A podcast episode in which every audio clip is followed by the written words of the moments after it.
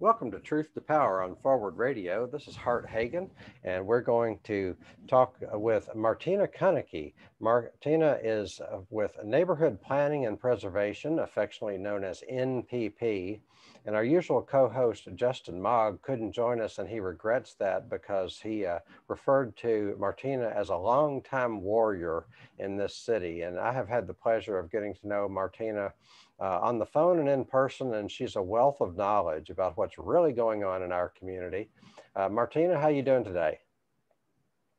I'm doing fine, Hart. How are you? I'm doing great, thank you.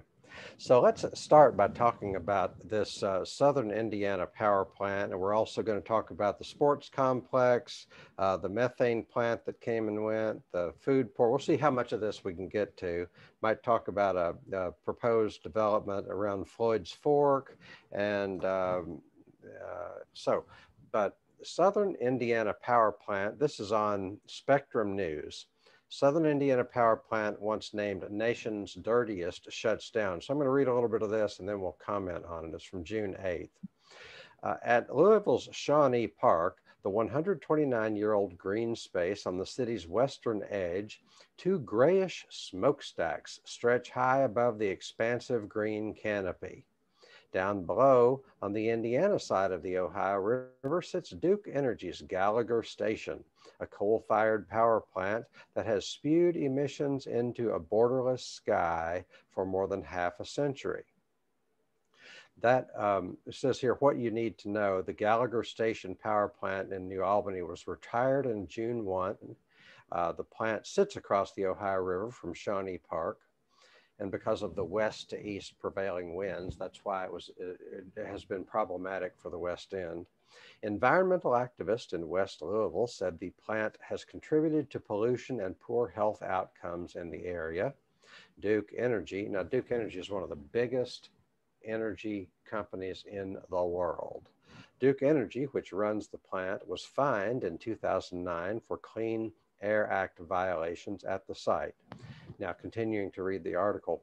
Uh, so uh, this was the closing of the plant.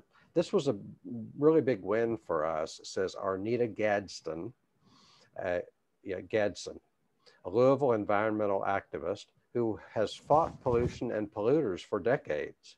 Though the plant has operated at reduced capacity in recent years, Gadsden said its decommission and eventual demolition is a welcome development after decades of polluting Louisville's predominantly black West End. She says, I don't think people, even some people in West Louisville, realize the impact of that plant, said Gadsden, the executive director of the West Jefferson County Community Task Force and the environmental justice director for the Louisville NAACP. So um, now, one of the things, let me scan down in the article a little bit. Um, that it says something I can't quite find, but it, it says that um, certain amounts of money were awarded to um, certain organizations. And it's like, okay, we're going to give money to these organizations, but how does that help people? So, you know, we have a bit of skepticism as to you know, what is there to celebrate here? Are they really making reparations or making amends to the health problems that have been caused? If there are Clean Air Act violations, you know, do you are, are, are, shouldn't you compensate the people who have health problems because of that? And so anyway, we just want to read between the lines on this story. So, Martina, what what, what do you think about this whole thing? Well, if I recall, the article made reference to, it seemed to me that the article made reference to organizations in Southern Indiana, primarily right. that it, that had been awarded the fund. You know, when I when when I read the article, it struck me as an example of what we are challenged with as a public.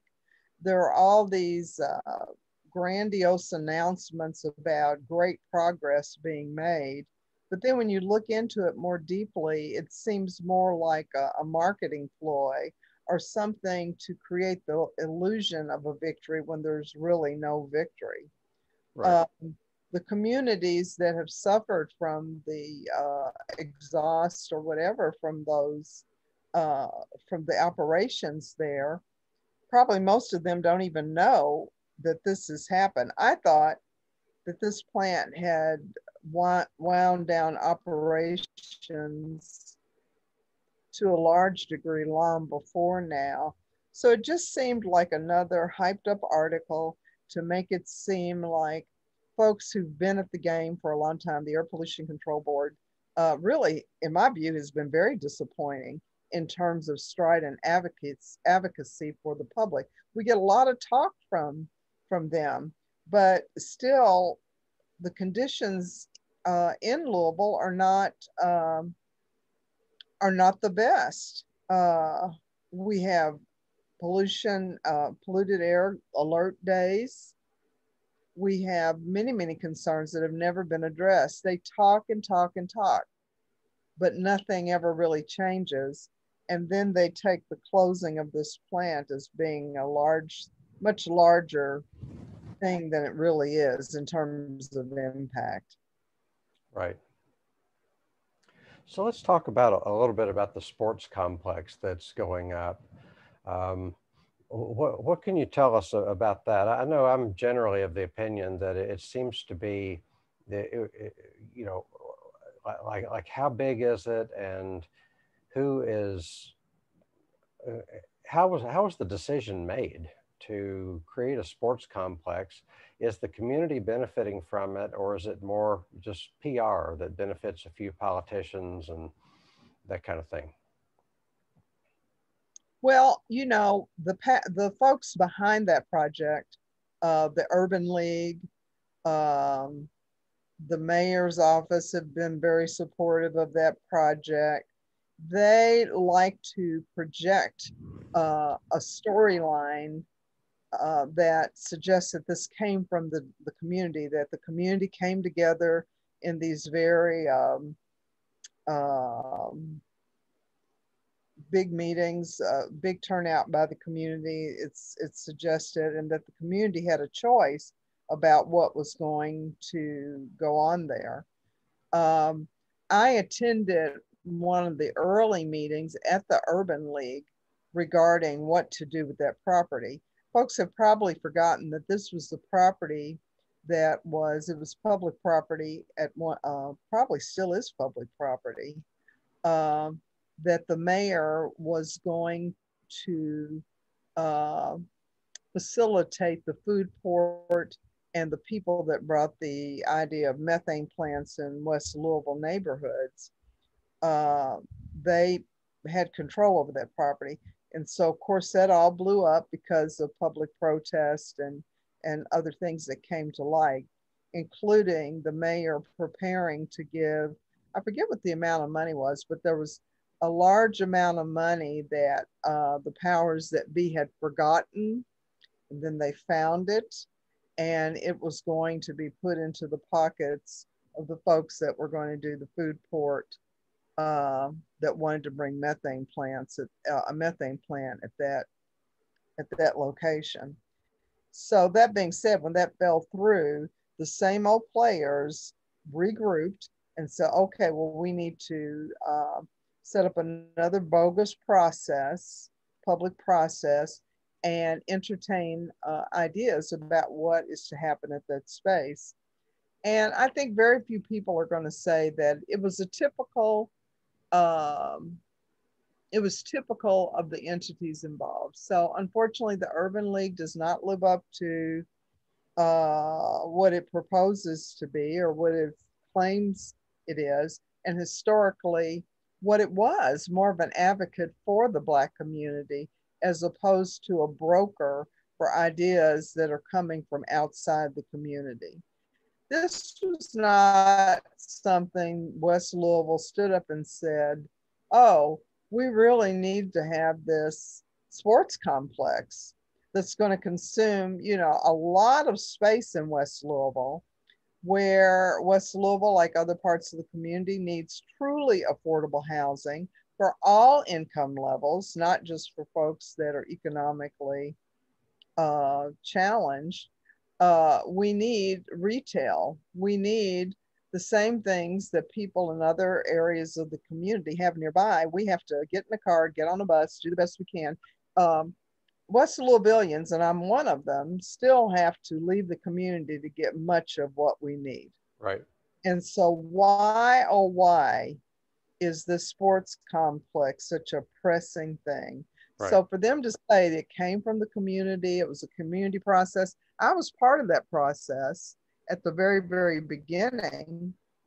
And I have to tell you that uh, it was clearly something that was uh, did not come from the community and um, there were other ideas other proposals that at least involved folks from the community that just didn't get any consideration whatsoever and of course now they're being sued by coach mo i believe because they apparently you know lifted some of his ideas it's it's a very very um, crooked way of doing things, but this is typical. This is typical of the pu- public processes that the the city endorses, and then they have brokers like the Urban League that help advance those agendas. How did that unfold? Uh, you say that it wasn't a thing, it wasn't a decision-making process that came from the community. So how did it actually happen? Well, my personal experience was when I went to that one meeting, and after that one meeting, I did not return uh, because it was business as usual. Uh, at that meeting, Miss Reynolds came and sat with a group of us, and um, we they were they had uh, breakout tables like that. I mean, this is the formula. They have food to kind of cajole people, so they had a big meal there. Uh, and then they have you know, sort of a rah rah session with speeches about, oh, this is so exciting. We're going to, the public is going to determine what's going to happen here. And then you're sent out to breakout groups and to discuss what your ideas are. And um, at our at this particular breakout group that I was in, Sadiqa Reynolds, the president of the Urban League or executive director, came over and sat with us. And the first thing out of her mouth was about the sports complex. What do you think about that? And we said, no, we don't think that's good.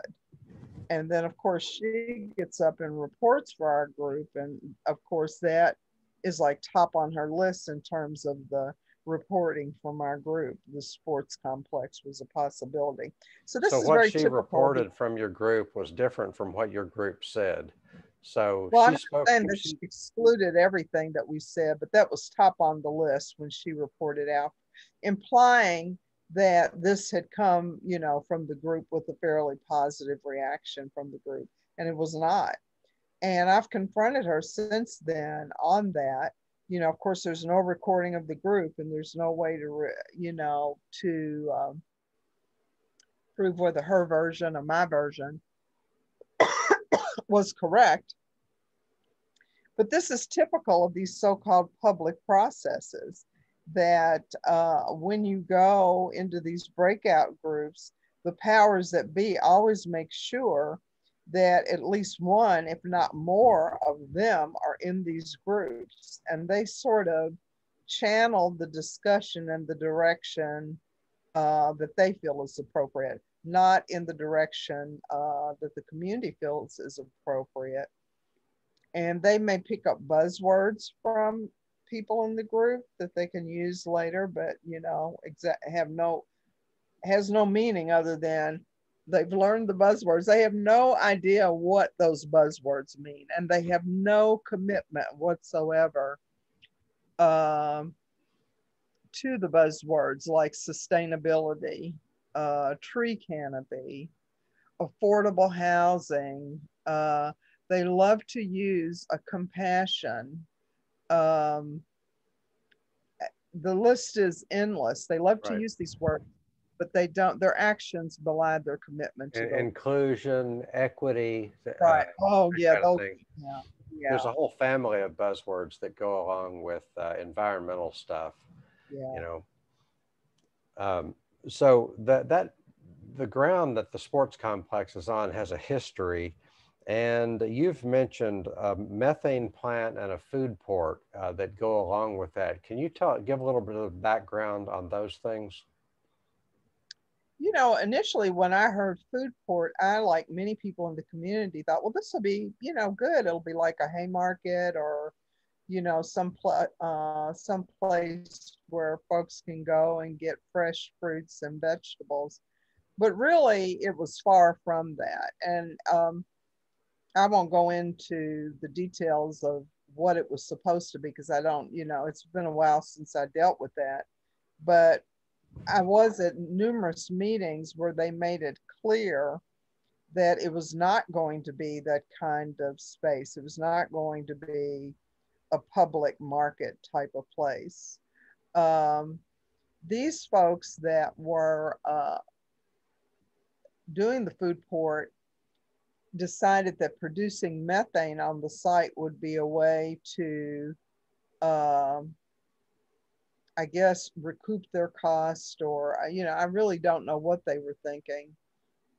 The fact is, is if that, if that um, methane plant had been built and the one in the California area, they were proposing two, they were proposing two uh, plants uh, one to benefit Heaven Hill over in the California area, because currently Heaven Hill, the byproduct of their processing or their uh, their process uh, is sludge that they put into into the sewer, and so they were thinking, wouldn't it be better environmentally to take that uh, material and turn it into methane gas? Um, and at the food port, they were talking about um, doing something similar over there. But what they were silent about was how they were going to get sufficient material to justify having a methane facility, methane producing facility uh, in the Russell area. Because uh, they weren't going to be producing food on that site to that magnitude. And so that meant if that they were probably going to be shipping in uh, waste from other places to do that kind of processing. The thing that was so disturbing about that, among other things, is that this would have set an international precedent of having methane gas plants or biodigesters this close, that close to homes and schools right. and churches. And so and what the community was told by this mayor and others is oh you just need to be educated. You just don't understand. Very condescending. Like we're going to educate you. Yeah there needs to be education going on here. Yeah. And just total disregard for uh, how threatened people felt. Uh, total disregard for here's yet another project that is not serving the needs of the community. You know, this community has been virtually gutted by predatory uh, land use practices.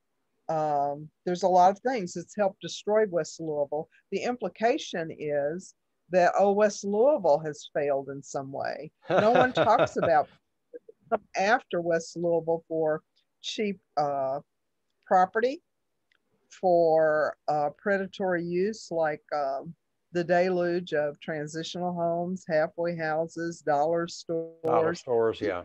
Yeah, these are all um, emblematic of predatory commerce. People are making money from this and going someplace else and, um, you know, being comfortable in their wealth. So, let me, let me uh, take a stab at like some of the thinking that goes into to a, a methane plant, like your typical urban upper middle class uh, environmentalist, when they hear methane plant, what are they thinking?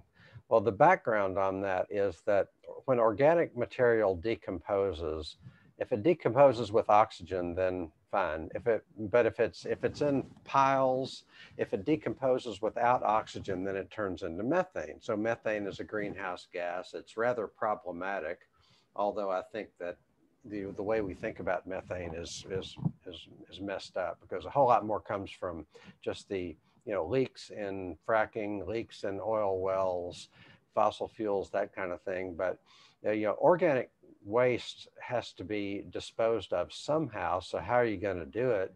So there are subsidies for you know, anaerobic digesters, meaning something that's going to take organic material, deprive it of oxygen so that it produces methane. So all that sounds good in the mind of somebody who knows just enough to be dangerous about environmental issues. And you know what you don't consider is how, mu- how much resources does it take to make the methane digesters? How much resources does it take to transport the organic material to the methane digesters? Where's this uh, organic material coming from to begin with? You know, what activity is behind this uh, organic material? And then who profits from doing a, a business activity that generates this organic waste? Who profits from taking the organic waste and turning it into methane? So it all sounds good, but it if you look if you look behind the scenes, it's like this is just like lipstick on a pig, you know. So well, and you and, know, and you also mentioned the fact that the you know on a worldwide basis, uh, they, there has not been a methane plant of this magnitude so close to where people live. Yeah, I was amused a couple of weeks ago. I was watching a a uh, documentary on uh, um, PBS that highlighted the Queen and uh, one of the castles or whatever, and they followed Prince Philip around in one of these episodes. And at one point, he mentions that they had installed a methane, a biodigester on the property, and apparently it was his idea. And uh, it exploded, and so they had to get rid of it. Right. And, oh, it's methane. Uh, yeah, and my cons- my regret regarding our battle over the methane is is that we couldn't have a reasonable conversation mm-hmm. about mm-hmm. the disposal of waste. Now, I don't know that much about methane production other than what I learned you know, enough to make me know that we did not want them in neighborhoods. But I do think that there is a problem with the amount of waste that we produce and how we dispose of it. Yeah. So I can't say that I'm absolutely opposed to methane production, but I can say that until we get better leaders, we cannot have reasonable discussions about what to do to reduce our waste what to do to appropriately dispose of our waste, and then how the public can benefit from the way in which we dispose of our waste. It's right. my understanding that we are always producing methane in this community out of the landfill and other places. And yet we are, we've sold that off uh, to entities, out of state entities. So the local community at least on the face of things, we are not benefiting from that uh, from that arrangement. But yet, that's an arrangement that's being made with public resources, so yeah. to speak. Well, the the organic waste that we're talking about uh, is it's not inherently bad, but the scale of it, it, it's too concentrated. There's too much of it in one place. If you had uh, you, eh, all the organic waste we're talking about is potentially compost or mulch or something. Uh, when there, there's a, an ecological function to decomposing things. There's whole groups of organisms from microorganisms to insects to vultures that specialize in decomposing things.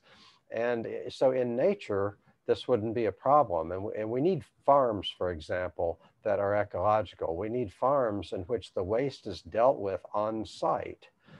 Uh, and but you, you have these industrial processes where you know they ship in corn from who knows where uh, and they make it into waste. They turn it into bourbon in this case. They make profits off of the bourbon, selling it on a worldwide market. They ship it a long way away.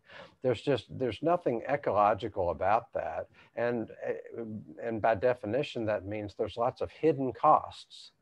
So we're just to to, to take all that and to you know make methane digesters at public expense you're just subsidized and, and, you know the people of this community don't get any of the profits from any of these activities they don't get profits from making the bourbon they don't get profits from uh, dealing with the waste.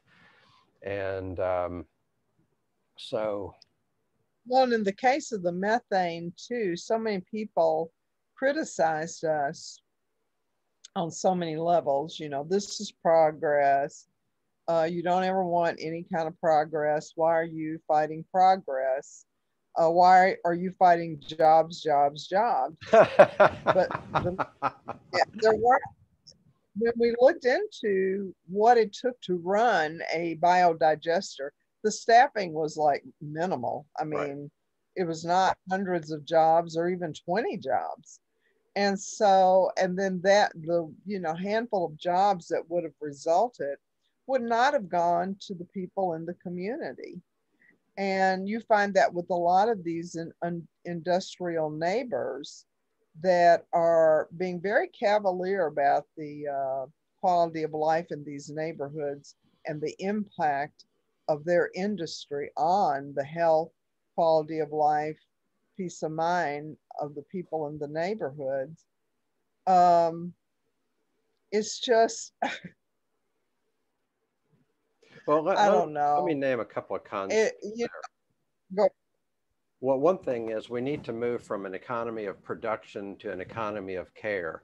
When you talk about people saying you should want progress, look at all the jobs this is going to bring. It doesn't bring that many jobs, but it's it's like the only option on the table, and it's thought to be success and it's thought to be progress when we produce a lot of bourbon which in turn produces a lot of waste, but it's an economy of production. We need an economy of care where the biggest priority is human flourishing. The biggest priority is like on a per capita basis, irrespective of how much money you make, are we helping you prosper? And the, the, this methane digester and the bourbon industry, it, it has nothing to do with the prosperity of regular people that's not the that's not it's, it's like trickle down it, it's um you know anyway well it would go back to the concept of magical thinking mm-hmm. so trickle down progress progress tear down build new um yada yada yada that is what we are taught uh, is going to be of benefit to everyone. But when you look at reality, it, as you say, it benefits uh, just a few. And how long are we going to be able to ignore the myth mythology that represents? Then we wonder why someone's running up and down the street shooting or pulling an AKA out of his or her car, or we wonder what's going on when people are not able to make a living. When you say uh, we need to turn to a model of care, when you have decades in which folks are struggling to get through school, struggling to get a, a decent paying job in a market where you're going to be lucky to have a bunch of minimum wage jobs, struggling to find a place that they can afford without working two or three jobs. And then COVID comes and the whole bottom falls out. And now we're talking, you know, happy days are here again, yada, yada, yada not realizing or not recognizing how many people are suffering profoundly because of this magical thinking that the way we've done things in the past is okay.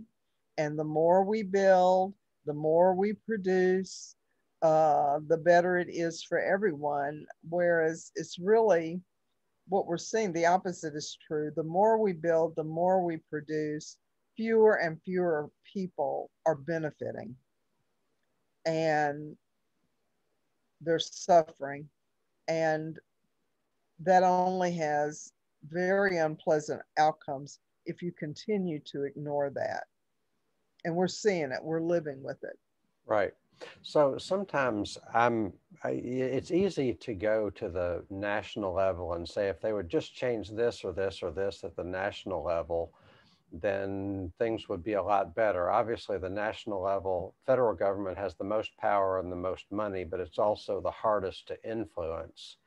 So, and locally, we're at least potentially more of a, I mean, nationally, we're a small fish in a big pond. Locally, where there's a potential for us to be a big fish in, in a little pond. So, what are the kinds of things that could be done locally to help people um, you know, to, to alleviate some of the suffering? I think people really need, and I think people are starting to do this actually, uh, really need to pay attention to what these policymakers, the difference or the disparity between what they say and what they actually do. And, but fundamental in all this, the first thing is that we, the people, need to remember that they work for us. They actually do work for us. They treat us like peasants, but and they have forgotten who they work for. And unfortunately, we have too. We we've also forgotten, and we treat them as if they are minor gods. And really, they're just lucky people who got into the political machinery they got enough money. That in itself, that money is able to get a lot of these folks elected. That should give us pause. So, first of all, remember who they work for and remember to watch their deeds, not what they say. I thought the vote on the police budget yesterday was very interesting. Apparently, only one council person voted against it. I'm not sure who that was, but we need to find out who that person was and what the reasoning was behind that. Um, we, we need to stop being sold a bill of goods. So we're going to say the same people that allowed our police to become a militarized force in our community, most of them, not everybody was on Metro Council, but a lot of those Metro Council members were there when you know, horrendous things have happened long before Breonna Taylor was murdered. And so now we have essentially the same Metro Council, the same mayor that got us into a big mess, saying, Here, we want an even bigger budget. And we're essentially going to spend it in the same ways or similar ways as we've done in the past. We're not going to solve our crime problems, the issues we have with the police, just by doling out more money and acting in the same corrupt ways. Um, so, as a public, we need to pay attention to hey, aren't these the same people that came up with the slogan 10 years ago about public safety? Are these the same people that uh, sat silent as other people were murdered by LMPD or harassed by LMPD? We really need to stop taking their um, slogans and new programs and all the things they put out there to uh, reimagine. That's what the mayor said. We this gives us money to reimagine our police department. That is such a crock. Uh, what would you like to see happen to the police department? Well, we need a cultural shift in the police department. And so that's not going to come from having a civilian review board, whatever they're calling themselves, that's been handpicked by the mayor and the Metro Council that got us to this place. They are part of the problem. So we need a genuine civilian oversight board, not one that has been picked by, you know, the powers that be. I would like to see our police force uh, go back to the tradition of peace officers. Yeah. I would like to see our police force live in the community mm. that hmm. they are serving. Uh, most of our officers do not live in Jefferson County. They're from someplace else. So they literally are coming into Louisville or into the metro area as sort of a occupying force. I mean, they they have that. Um, I do agree that we don't have enough police, and that is a lingering problem left over from uh, merger. Really, we I'm told we lost quite a few officers when the two departments uh, or when the departments merged. So I do think we need more officers. I do not think the solution is oh the shortage of officers. Well, we'll just allow more overtime. Haven't we been down that path before? Mm. Uh, this is not a, a thing to have folks overwork themselves uh, you send folks who are overworked. One one issue is, uh, yeah, the police are uh, asked to handle things that they are not trained for. You need to take you know some portion of their duties and give it to social workers. You know they're not qualified to handle mental health problems. Plus, we need to take some. No, and I think and, this budget. Go ahead. I think some of the new budget is to have a social worker go out on police calls. Well, and really, as a society, we have got to come to grips with the fact that these problems did not just spring up yesterday. So we have a lot of problems now that are facing our community and the country nationwide that is a direct result of letting people come out of our school system poorly educated, of allowing our society evolve into one where you know you're going to be lucky if you get a minimum wage job two or three jobs. The more you press people into these untenable living conditions where you're going to be freaked out about making a living getting your kids uh, safely eviction I mean, yeah evictions um, so having a social worker travel around with a police officer is just not really the solution. You know, also we're criminalizing homelessness. We're criminalizing poverty. If you don't have a home, then the police go run you out of wherever you are. And, uh, you know, I, I think it's been shown that it's cheaper to give people homes than to deal with the consequences of homelessness you know, if we spend as much energy trying to deal with folks that need a place to live, need some food to eat, need decent schools to go to, as we spend on building a huge warehouse that no one asked for out in Wolf Pen Branch or I'm going to drag JCPS into this. If we spent more attention to proper staffing in the schools, not running off the good staff you have. Right.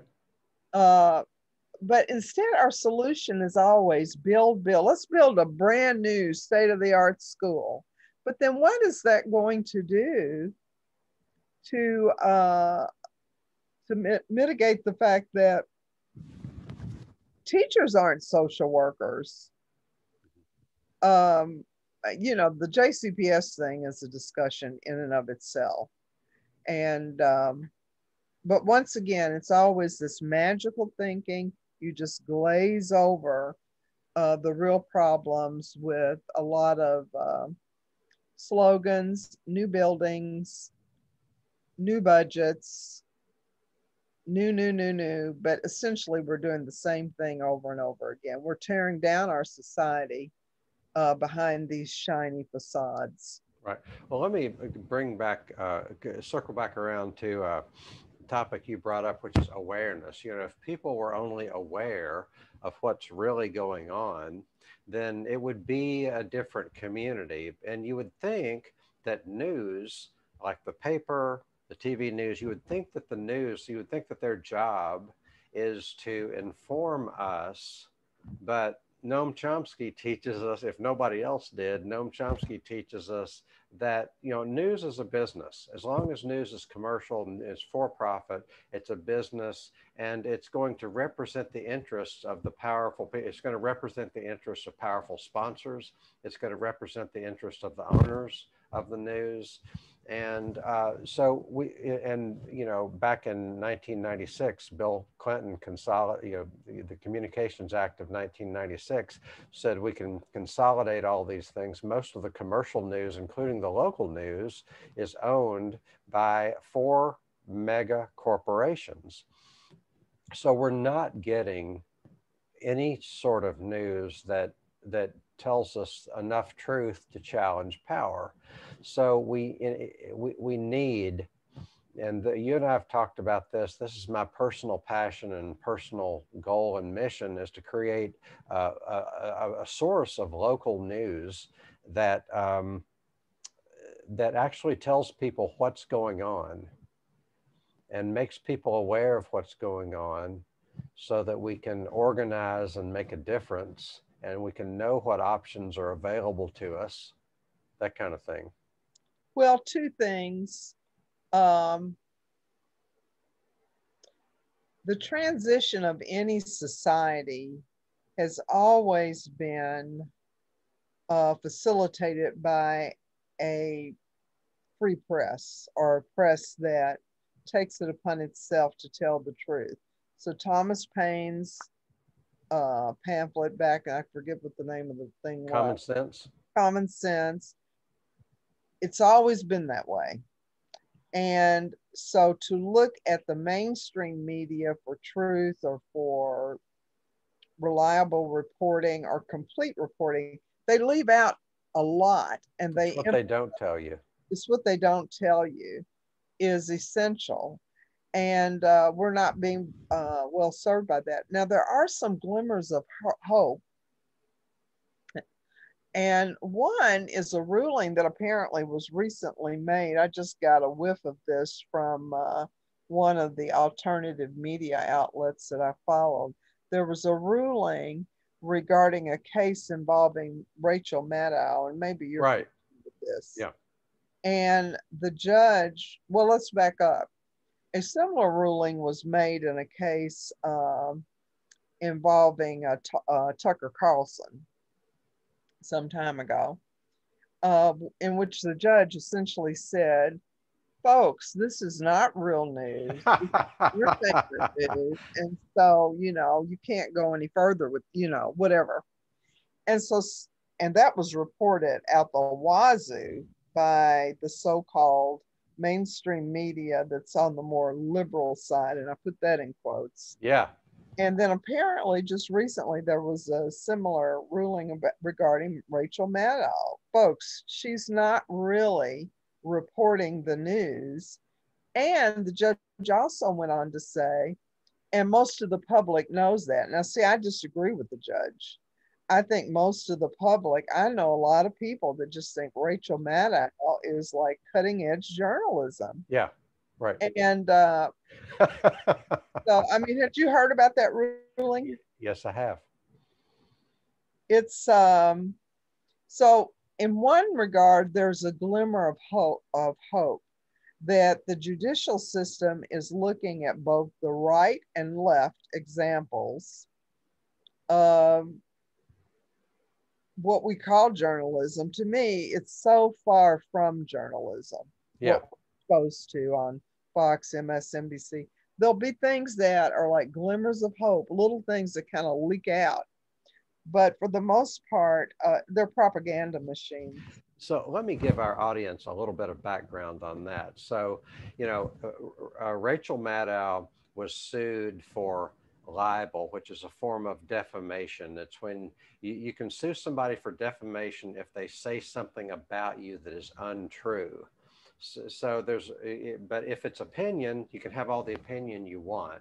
Or if it's not supposed to be even if it's if it's fictitious or satirical or something that's not thought to be, you know, it's not it's not an assertion of fact, then uh, you, you can get away with that too. Well, the you know you would think that Rachel Maddow is asserting facts uh, and and the, the, the, there's this new right wing network, OAN, I believe. It's like Fox News, you know, that, that kind of thing. And she said that they're being paid by Russia. I, I believe that was the background. And, uh, and they said, look, you can't prove that it's false. You owe, uh, you know, you owe us money for having damaged our reputation. And the judge says, look, nobody really thinks that this is fact. Nobody thinks Rachel Maddow is reporting facts. So that's how, so I, I was writing a little bit about this today, and it's like, on the one hand, I'm glad the judiciary is acknowledging that this is entertainment, not uh, news reporting. On the other hand, you know, that means that they can act like news, they can say whatever they want, and nobody can do anything about it. And then I said, said well, on the other hand, maybe we shouldn't be depending on the legal system to have a good solution to this deluge of false information. And we've been told about Russiagate is the biggest uh, nonsense conspiracy that has ever occurred. And otherwise intelligent people are believing this stuff, like some collusion between Trump and Putin, and and it's the new McCarthyism. And anybody that criticizes, especially the Democratic Party, they say, "Oh, you're just you're in bed with the Russians," like whoever that is, you know. So anyway. Yeah, what's funny about that is that the Russians have been used as the boogeyman for like a century. It's just it's just incredible. And you know, even if the Russians were something of, the, of a threat. The extent to which this country has uh, controlled other countries, overthrown other governments uh, elsewhere, it's just really, uh, but once again, this is an example of magical thinking, really. It's an example of it's just easier to believe these things than to face the realities of American life. It's easier I, I know people that I very much like and respect, but they think Rachel Maddow hangs the moon. They right. really do.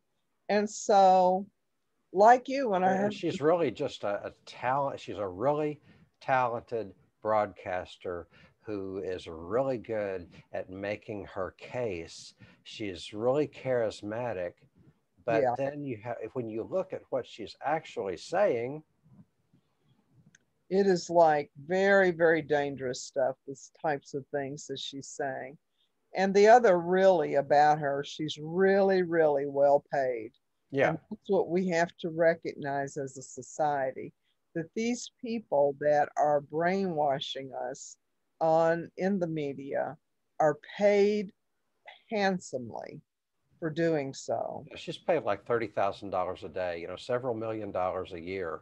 Has like an eighty million dollar apartment in Manhattan, and she's speaking for the Democratic Party, which is supposed to be the party of the people traditionally.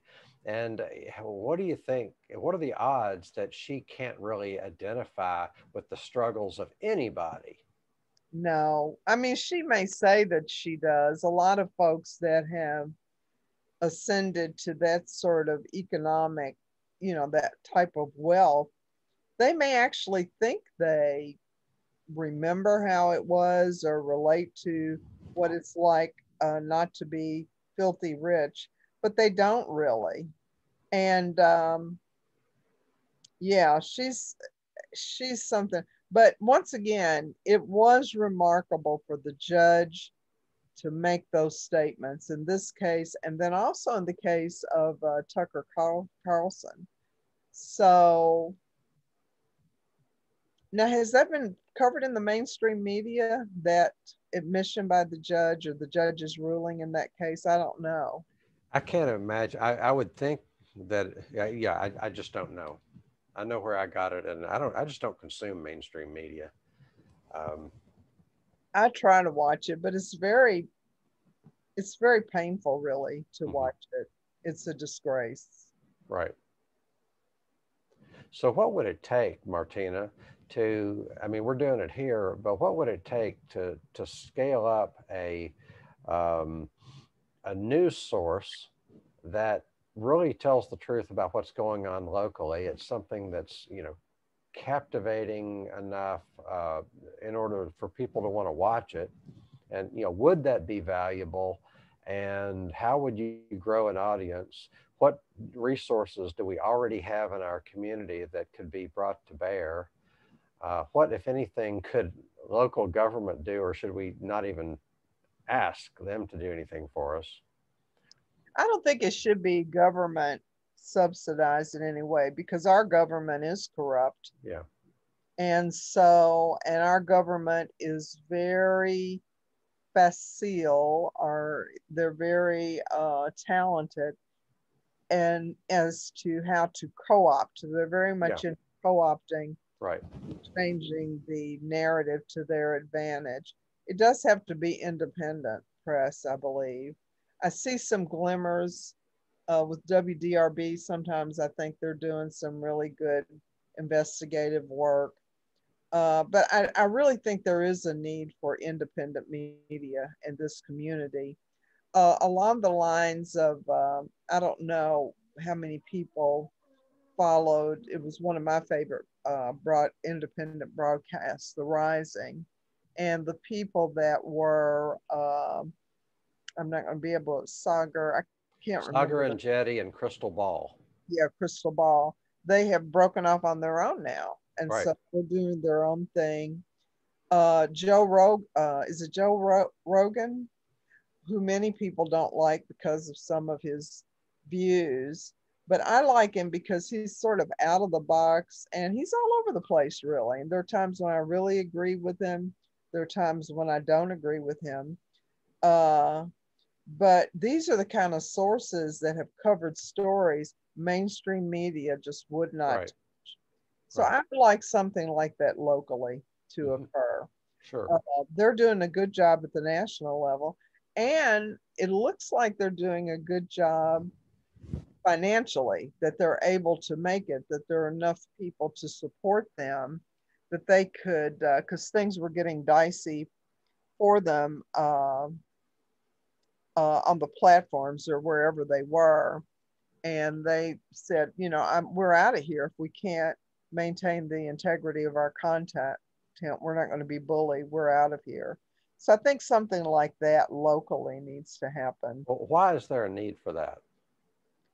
For independent press? Right. There's a need because unfortunately, uh, press can be bought or press can be controlled. And as you described earlier, we're at a point now nationally where all the media is owned by a handful of people, and they are corporate type of people. You know, uh, media, not media, journalism is not their first line of business. It's a device that they picked up uh, to use to advance their corporate agendas, uh, their their vision of what America needs to look like. And so, as long as you have that kind of um, dynamic, then you're going to get journalism or news coverage that's not really coverage. It's entertainment news, it's propaganda. It serves many functions.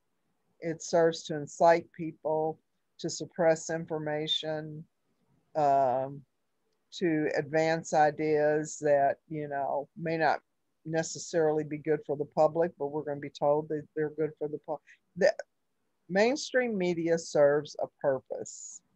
It's a device, and the public deserves more. The public deserves to know the real deal and what it has to work with and what it's lost.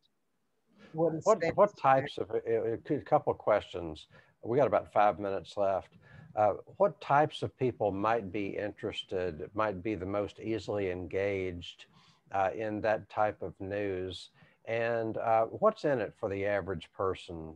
Uh, if, if, we could, you know, get something going in terms of a really meaningful, uh, substantial source of local news, what's in it for, for the people of Louisville? I think almost everyone you encounter that I encounter, many people say, I don't even watch the news, it's ridiculous. I don't believe anything they say. So the the faith or confidence in mainstream media is at an all-time low.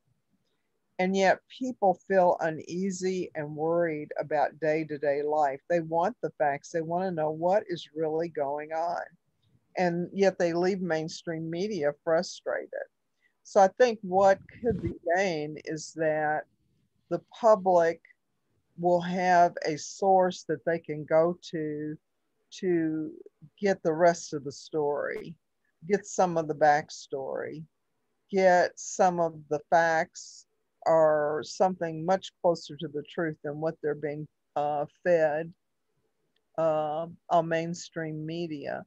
And a better informed um, public is the way to a true democracy. We're not really a democracy, we're a republic with democratic processes, but our democratic processes are so off the charts corrupt that we're, you know, we're not in the ballpark of any of those political systems. Um, yeah, that the public, Robespierre well, and I'm not going to be able to quote him exactly, the French revolutionary said, uh, you know, if you want a democracy, if you want a better style of government, or the way not to get that is to suppress the public by keeping them ignorant. Hmm. Um, that's a very inelegant way of what he said, very eloquent, eloquently. Right. And that has always been the chief device um, always to make sure that the public is ignorant, make sure that the public uh, doesn't know who the players are, make sure that the public is afraid. Right. And you can control them for many, many years. You can steal from them for many, many years. You can hurt them in innumerable ways for decades uh, before they realize what has happened. Well, people are busy living their lives, and uh, you know the powers that be, you know, consciously or unconsciously. That I mean, sometimes deliberately and sometimes just by default, uh, they keep us, you know, tired, poor, desperate, without resources. That's the reason unions are weak. That's the reason, you know, if people had a minimum wage, there would be a much, uh, you know, that people would have the power to say, no, I don't want uh, this, this job because I have a, a, an ability to get a better job. And, um, you know, they, they want us to not have the power to enact Medicare for all because there are companies that make a profit uh, off of not having Medicare for all, pharmaceutical companies, healthcare companies. Uh, there are companies that make profit off of the war machine. And, you know, they've got a good racket going on. And as long as they've got control, they don't have to pay any attention to us. Yeah. Yeah. They don't have to pay any attention to us. They're living very comfortable lives. They're not trying to figure out how to pay for a car or buy groceries or make sure your kids can get through college. They don't have to worry about those things. We have to worry. And so that culture of care that you talked about, that's where we need to be uh, headed. And we need to divorce ourselves of the notion that just because someone has been lucky enough to make billions of dollars, lucky enough to get elected to office, uh, these are not people that were deigned important by some, you know, godlike figure. They, they were just lucky and they don't deserve to be treated any better than the rest of us. We deserve not to have to worry each and every day about all these things we worry about. Life should not be about these kind right. of battles. Yeah, we we have to end it up there. I'm just going to uh, um, uh, end by saying, you know, we need an economy of care and we, need an, uh, a politics that's based on human flourishing as the number one priority instead of, uh, you know, this stuff that we have now that's supposed to lead to that, but it really doesn't. Uh, Martina Kunnecke, thank you so much for joining me. Martina Kunnecke of NPP, Neighborhood Plan Planning and Preservation. Uh, you're a real um, uh, blessing to our community. And hopefully we can come back and, and talk with you again soon. My pleasure. Thank you. Okay, thank you.